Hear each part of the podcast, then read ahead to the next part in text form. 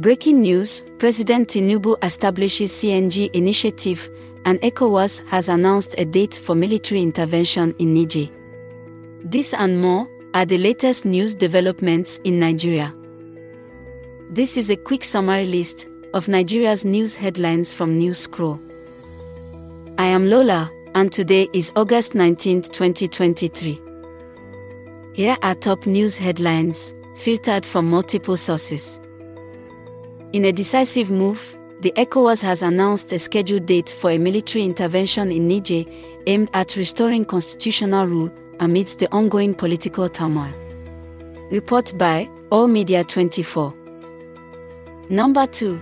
The CBN has restricted Bureau de Change operators to a certain rate against the official window, especially when buying and selling forex to customers. Report by Legit NG. Our final three headlines are as reported by Justice Gov, The Champion News, and Punch newspaper.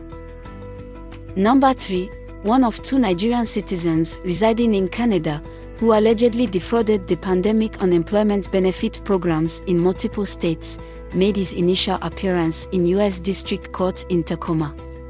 They allegedly successfully obtained over $2.4 million in pandemic unemployment benefits. 4. President Tinubu establishes CNG initiative and targets nationwide adoption with workshops for transition to gas powered vehicles. 5. Lagos State declares Monday a work free day. This rounds up the news updates in Nigeria via News Scroll.